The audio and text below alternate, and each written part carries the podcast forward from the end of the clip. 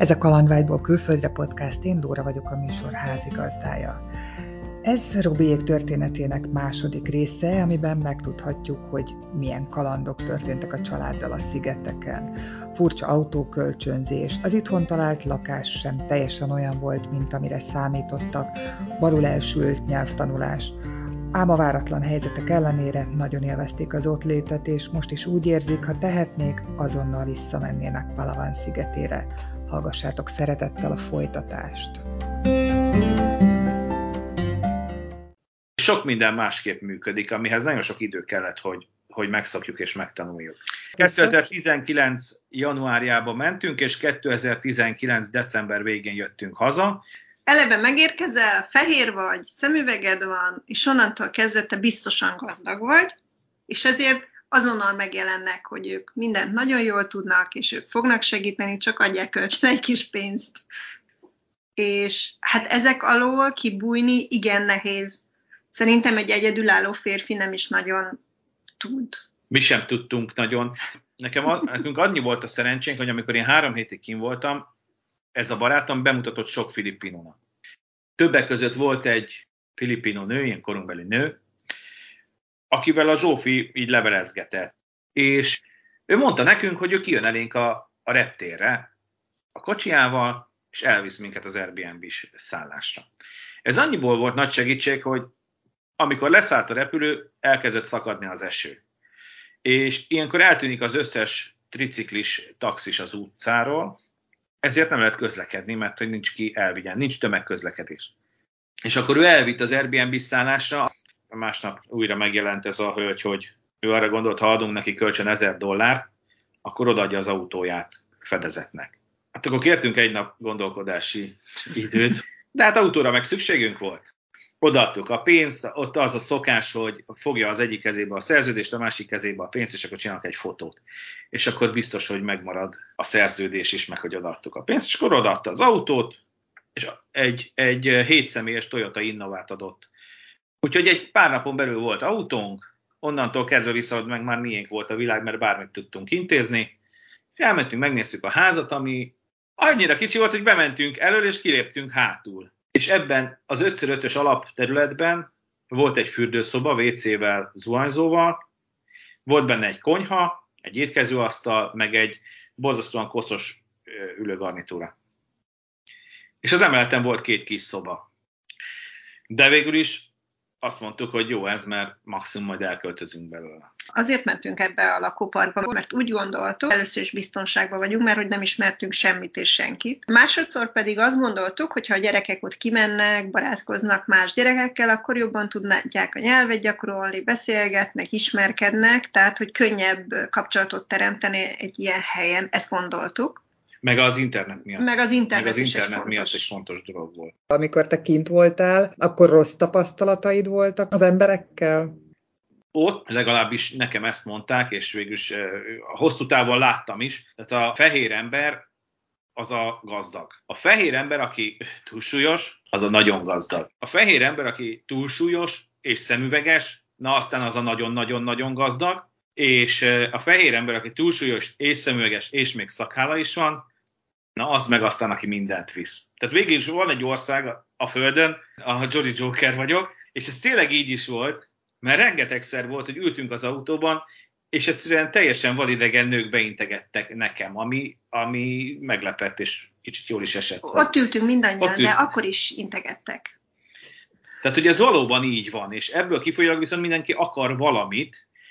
Nem nyit ajtókat egyébként ez a megjelenés? Első pillanatra nem tudod, hogy ez milyen ajtó lesz. Tehát ezt nagyon ki kell tapasztalni, hogy akkor, ha ezt az ajtót kinyitom, ha vele barátkozom, akkor ő vajon befog, és kicsit olyanok, mint a gyerekek besértődnek, vagy mint egy ilyen brazil szappanopera, pont olyan az egész. Oda költözöl, és beköltöztél élőben egy brazil szappanopera helyszínére, és akkor ő besértődik, elvonul, nem beszél veled, vagy beszél veled. Bocsánat, és de mindezt úgy, hogy nagyon nagy a, a nyelvi különbség. Tehát ő hiába mondja el nekem angolul, vagy tagalogul, vagy van ez a taglis, hogy tagalog és az angol keverékéből, mert egy-egy szót, ha én félreértek, akkor én már más értek, hogy ő mit akar, vagy én rosszul válaszolok neki, amire ő megsértődik, pedig én a legjobb indulattal próbáltam neki, és a nagyobbik fiunk tökéletesen beszél angolul, de ő azt találta ki, hogy nem segít semmiben. Ezért ő mindig hátul röhögött, hogy milyen bénák vagyunk, és össze-vissza beszélünk, és szerint ez végtelenül szánalmas, hogy, hogy nem tudjuk normálisan elmondani, amit akarunk.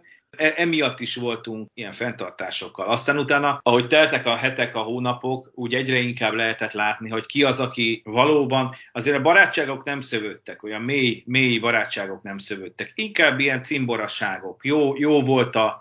A tengerparton együtt cimboráztunk, de mindig, mindig az derült ki, hogy a háttérben az van, hogy, hogy hogyan tudnának egy kis pénzt leszedni tőlünk. Szóval tényleg nagyon sok mindenkit ismertünk meg, de egy-kettőt tudok azt mondani, hogy ő valóban önzetlenül tényleg soha semmit nem kért cserébe, és segített nekünk ebben, abban, abban, apróságokban vagy nagy dolgokban. És ahhoz, hogy, hogy át tudjuk vészelni az első időket, nagyon megfontoltnak kellett lennünk, és nagyon... Nagyon azt kellett néznünk, hogy a mi részünkről melyik a legjobb megoldás, hiszen a gyerekek ott voltak velünk, nem, nem engedhettük meg azt a, azt a luxus, hogy valami történjen esetleg, és akkor vagy szétválik a család, vagy, vagy haza kell jönni, mert nem is tudtunk volna hazajönni, hiszen ki van adva a ház. Az, hogy ti magyarok vagytok, az nekik bármit is mond? Az, hogy magyarok vagyunk, az szerintem nem mondott nekik különösebben semmit. Mint ahogy nekünk sem mond, hogy a Fülöp-szigetek melyik szigetén voltunk. Magyarország Európának egy része, nagyjából tudják, hogy hol van, de különösebben nem közel Németországhoz. Ugyanakkor a Fülöp-szigeteken van egy olyan márka, hogy Hungarian Sausage. Ezzel a címszóval árulják a hotdog virsliket, mindenféle virsliket, kolbászokat. Van, aki krokodilból készít magyar kolbászt, tehát ez a, mint magyar kolbász, ez megjelenik náluk, mint brand. De mint magyar nem. Ugyanakkor az iskolában mondjuk a gyerekeknek tanították a... Igen, harmadikban Kodályról volt szó, és az Emil az nyolcadikba járt, és ő pedig a honfoglalásról, a magyar honfoglalásról tanult. Szerintem többet tanulnak ők Magyarországról, mint mi a Fülöp-szigetekről. Igen, és akkor ott, ott éldegéltünk, meg minden, és akkor közben kitaláltuk azt, hogy az utolsó időszakot azt úgy, úgy csináljuk végig, tehát még egy ilyen hat hét, azt hiszem, hát negyvenöt napot utaztunk, még utána öt országba voltunk, mert akkor gondoltuk, hogy már jövünk haza, és akkor, hogy előtte még van rá lehetőségünk, most vagyunk Ázsiába, és akkor így nem kerül olyan sokba ez az utazás, és akkor végül is negyvenkét napot utaztunk különböző országokba, busszal végig, Vietnámon, Kambodzsán, tehát hogy egy ilyen nagy túrát csináltunk, de akkor már csak hátizsákkal mentünk, mert a bőröndöket le tudtuk valakinél rakni, és akkor így, így utaztunk a végén. Persze, a, visszatérve az autóra, mondta a hölgy, hogy akkor öt hónapra adja az autót, és öt hónap múlva visszaadja a kocsit. De minden második héten kitalált valamit, hogy adjuk vissza az autót, mert nekik most erre, meg arra, meg amarra kell. És nagyon nehéz így konfrontálódni, hát, hogy hiszen megbeszéltük, megkötöttük a szerződést, nekünk szükségünk van autóra, nem is kerestünk autót. És akkor egy idő után rájöttünk arra, hogy csak két nap múlva válaszoltunk az es em es-re, és akkor is azt, hogy nálunk Európában ez úgy szokás, hogy mi csak akkor tudjuk visszaadni az autót, hogyha ő visszaadja a pénzt, mert hogy nálunk ez, a, ez, egy, ilyen, ez egy ilyen bevett szerződési mód, hogy nem tudjuk ezt, ezt felrúgni. És ezt minden alkalommal megértett, és minden alkalommal azt mondta, hogy jó, csak megpróbáltam. És aztán egy idő után eltelt egy pár hónap, és rájöttünk arra, hogy ők mindig megpróbálják, és nekünk mindig azt kell válaszolni, de nyugodtan lehet nemet mondani. Tehát semmi probléma nincsen, mert elfogadják. De azt mondta, hogy ha nem kérdezem, meg sose derül ki. Mert utána, utána jött, hogy tudunk adni még ötvenezer pezót, és mondtuk, hogy nem, hát már adtunk tök sok pénzt. Jó, jó, jó, csak megkérdeztem, hát ha. Mert aztán küldözgettek, hogy elesett motorral az unokatestvére, nincs biztosítása, kórházi kezelésre kell. Úgyhogy ez folyamatosan, folyamatosan ment egy éven keresztül. Ezt a gyerekeknek próbáltuk megtanítani, hogy hát nyugodtan meg kell kérdezni, mert maximum azt fogja mondani, hogy nem. Bár Ázsiában nem mondanak nemet, legalábbis a Fülöp-szigeteken, ott sokkal inkább az van, hogy nem válaszol. Egy kicsit később térjünk vissza erre a problémára, vagy nem válaszol, vagy, vagy azt mondja, hogy természetesen, de nem. Most nincs időm rá, de sosem mondják azt, hogy nem. Ez egy nagyon jó, jó és, és tanulandó dolog. Rengeteg olyan dolgot tudnánk átvenni itt Európában, vagy Magyarországon tőlük, ami, ami összességében nagyon-nagyon jó, nagyon pozitív az egymáshoz való hozzáállásuk.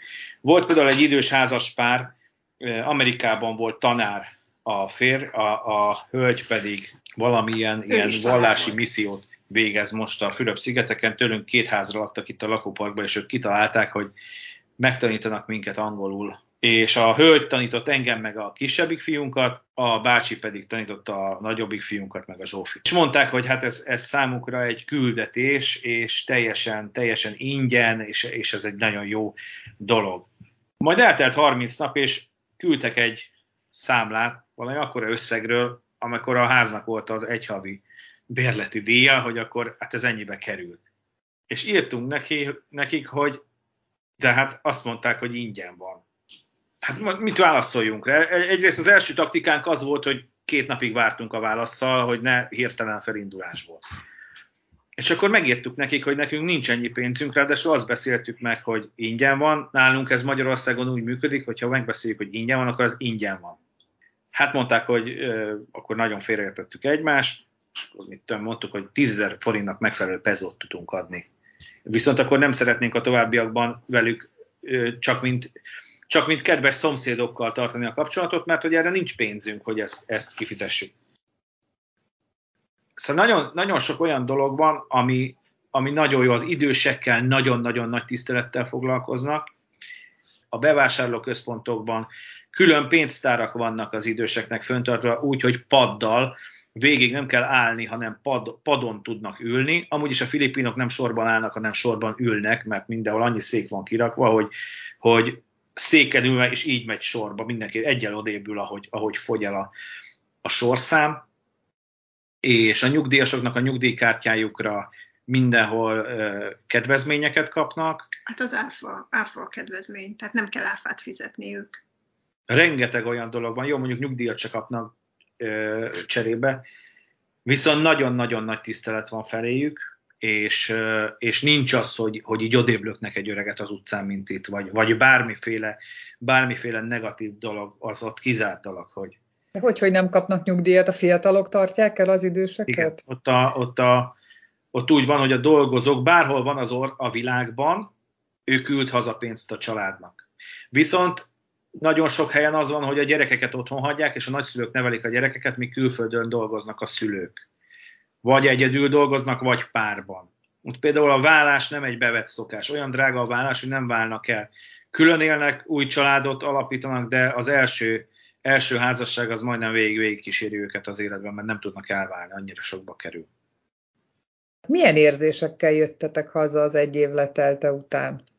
Vártátok, hogy haza jöhessetek? Hát itt is megoszlanak a dolgok, én nem vártam. Én vártam. Én, én nekem a mai napig hiányzik. Én minden héten elmondom, hogy menjünk vissza. Most már még jobb lenne, mert most már minden, mindent tudunk. Már megismerkedtünk ottani, vagy amerikai, vagy európai ö, emberekkel, vagy ausztrálokkal, tehát, tehát van már egy kapcsolódási rendszerünk.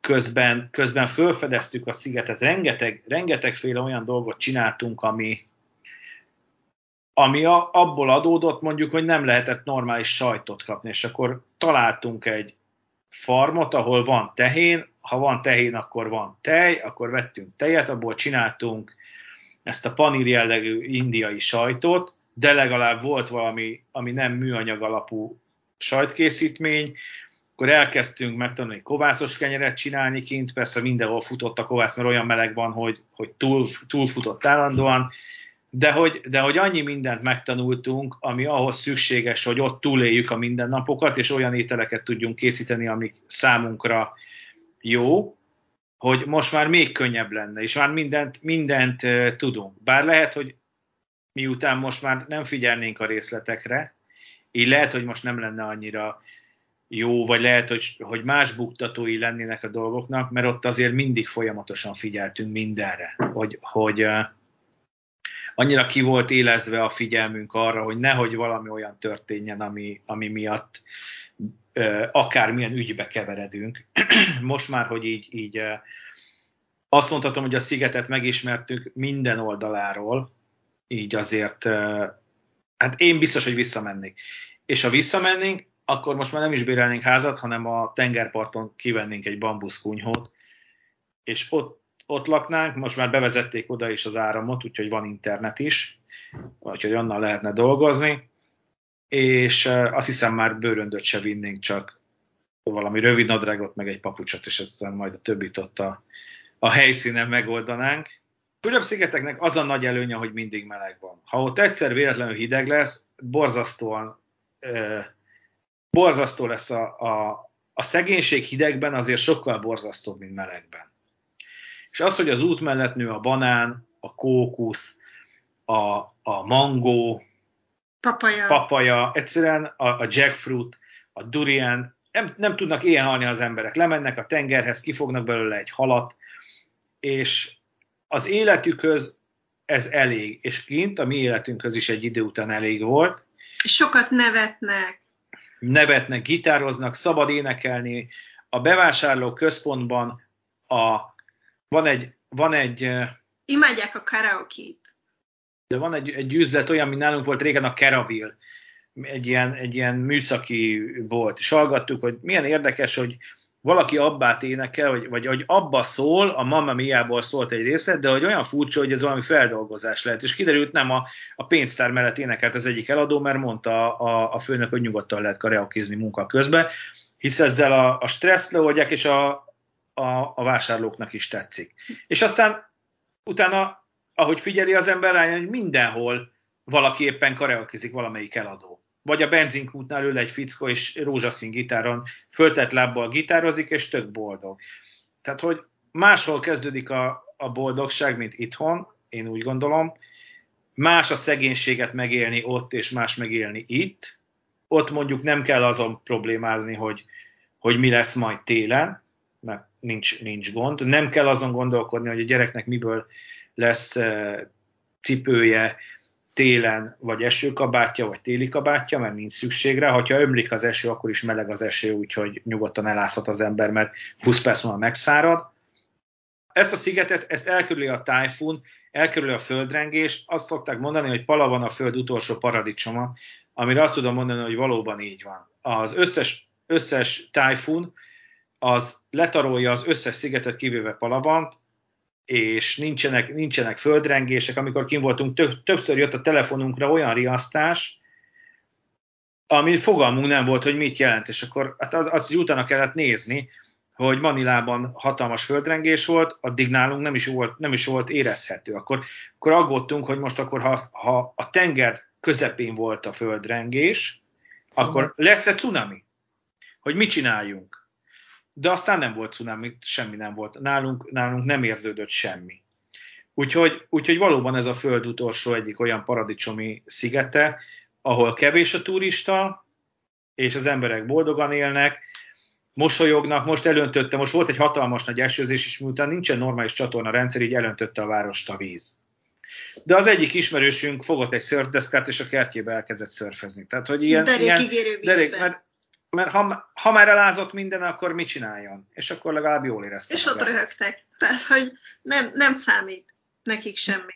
Zsófi, tőled kérdezném, mert hát most a Robi szavaiból kiderült, hogy neki mit adott. Neked mit adott ez az egy év? Hát mindenféleképpen szép emlékeket, és nagyjából ugyanazok az érzéseim vannak nekem is, hogy, tehát, hogy kár lett volna kihagyni, az, az egyértelmű. És attól eltekintve valóban, hogy az ember néha bizalmatlan, azért visszagondolva nagyon helyes, helyes hely ez a Fülöp-szigetek, és még egyszer elmennék, vagy tehát mindenkinek javaslom, aki tervezi, hogy oda tud menni. Mondjuk, hogyha ilyen multinál dolgozik, és Manilába kell menni, oda nem mennék. Tehát az, a manilai környezet az nekem nem, bár a barátaink szerint mi nagyon szeretjük a porfészkeket, úgyhogy én jobban szeretem ezt az egyszerű életvitelt. Miért vágytál mégis haza egy év után? Hát, mert én ilyen, ilyen vagyok, én szeretek itthon is lenni. Én nem, nem voltam sos, sose sehol, én ahol élünk, én itt jártam iskolába, én innen még dolgozni sem mentem sose Budapestre se, tehát hogy én, én így nem lépek ki ebből a kis környezetemből, tehát nekem ez egy hatalmas nagy változás volt, és Amerika is egy nagy változás volt, szóval én, én így szeretem a kis, saját kis világomat. Van tervetek a jövőre nézve? A ter- nekem tervem van. A visszamenés. A megvalósítás a Zsófi feladata. De nagyon jó volt, nagyon jó volt ez a, az, hogy körbeutaztuk. Nagyon, nagyon jó hely Vietnám. Az, az borzasztóan jó hely, az, az döbbenet. Kambodzsa az egy nagyon, nagyon csöndes, nagyon számunkra, nagyon csöndes, nagyon szomorkás ország volt. Körbe, körbebuszoztuk Vietnámot is, meg Kambodzsát is. És hát azért Kambodzsában erősen él még a a hetvenes évek traumája. Malajziát is körbe, körbebuszoztuk, meg Szingapúrt is. Én szerintem azt, azt nyugodtan mondhatom, hogy a gyerekeket is Vietnám és Kambodzsa fogta meg a legjobban. Nem tudom miért, de mind Vietnám, mind Kambodzsa egy, egy olyan maradandó élmény lett mindannyiunk számára, és egyre többször merül föl, hogy, hogy Vietnámba menjünk. Csak Vietnámba még drágább a vízum, mint mint, mint a Fülöp-szigeteken. Azt nem tudjuk már most kifizetni. És még kitalálni sem tudom a megoldásra, hogy hogyan lehet annyi pénzt előteremteni. Illetve akkor nagyon sokat kell dolgozni, viszont ha nagyon sokat dolgozik az ember, akkor nem tud elutazni. Tehát, hogy ez egy ilyen ördögi kör szerintem. Szóval mindenféleképpen mi szeretnénk valóban majd visszajutni. Van valami olyan történet, ami ott esett meg veletek? Két olyan, olyan meghatározó történet volt, hogy a szigetnek a déli részére, a sziget feléről délre lemenni fehér embernek nem ajánlott. Az nem katolikus rész, és ott még vannak terrorszervezetek. Úgyhogy mondták, hogy oda semmilyen úton, módon nem menjen le fehér ember. Pláne nem két gyerekkel. Pláne nem két gyerekkel. És akkor volt, volt ez az ismerősünk, aki az autót, autót bizniszeltük, és ő mondta, hogy neki van a sziget csücskében, most csinált egy rezortot, és hogy ő nagyon szívesen megmutatná nekünk. Semmi gond, mert ő hoz visz minket, illetve minden második faluban a rokonai laknak, úgyhogy higgyük el, hogy nem lesz semmi baj. Lementünk ebbe a rezortba, ami négy darab bambuszkunyhóból áll, és nincs víz és nincs, nincs víz és nincs villany. És hát ott nagy pancsikáztunk a vízben, nagyon élveztük, hogy ott, ott vagyunk lent, mikor is egyszer csak megérkezett két hatalmas nagy fekete terepjáró, amiből kiszállt egy aranykeretes, aranyórás, jól, jól öltözött kínai fickó, és öt darab testőr, fegyveres testőr, és hát akkor, akkor vettük észre, hogy hát a lényeg az volt, hogy mi azért mentünk le, mert befektetőt keresett ez a hölgy, és hogy a sziget déli része ez már annyira biztonságos, hogy nézze meg a kínai befektető, hogy itt már fehér emberek gyerekekkel fürdenek, tehát itt nincsen semmi probléma. Illetve a másik, másik szerintem nagyon maradandó élmény, ott volt egy étterem, minden vasárnap ugyanabban az étterembe jártunk. Annyira filérekbe kerül ott kint az étel, hogy nem volt érdemes főznünk. De szeretem az állandóságot, ezért azt találtuk, hogy minden vasárnap ugyanabba az étterembe fogunk menni, így megismerjük az étterem személyzetét, tulajdonosáit, és, és ez egy ilyen tök jó dolog. És hát már akkor odajártunk egy fél éve, mentünk vasárnap enni, a gyerekek is nagyon szerették. Annyira olcsó az étterem, hogy állandóan csirkeszáttait ettünk magyarószósszal. Volt csirkés, meg sertéshús. Egy ilyen pálcika került harminc pezóba, az száznyolcvan forint. Kerül. Lehet, hogy tizenötbe. Mindegy, nagyon olcsó. A lényeg az, hogy egy, egy átlagos filipino kettő ilyen pálcikát teszik meg, egy adag rizssel és egy pici szósszal. Mi négyen elmentünk, és rendeltünk ötven darab pálcikát. Meg nem tudom hány adag rizst, meg sört, meg, meg üdítőt. Tehát, hogy mi körülbelül olyan, olyan nyolcszáz pezót fizettünk, az nem ért el az ötezer forintot négyünknek a, a, a vacsora. Ezért különösen szerették, hogyha vasárnap elmegyünk, mert akkor egy jó forgalmú napuk volt. És, és bementünk az étterembe, üldögéltünk, arról beszélgettünk, hogy nagyon sok olyan nyolcvanas, kilencvenes évekbeli itthoni magyar zenét hallgattunk, ami kint eredetibe szólt. És hallgatunk egy zenét. És mondom, nézd meg Zsófi, milyen érdekes, hogy hát ezt is feldolgozta valaki. És kiderült, hogy nem feldolgozás, hanem, hanem a Spotify-ról egyszerűen kiválasztottak egy magyar albumot nekünk, szeretetből. De abból is az első szám a Demjénnek volt a Szabadságvándorai. És ez, ahogy ültünk az étteremben, a Fülöp-szigeteken mi négyen magyarok, és a Szabadságvándorait végighallgattuk, hát mindannyiunknak egy, egy nagyon ilyen, ilyen sírós este lett, mert ez egy ilyen nagyon megható dolog volt. Ez volt tehát Zsófi és Robi történetének második része. A következő résszel szerdán jövök, tartsatok velem akkor is!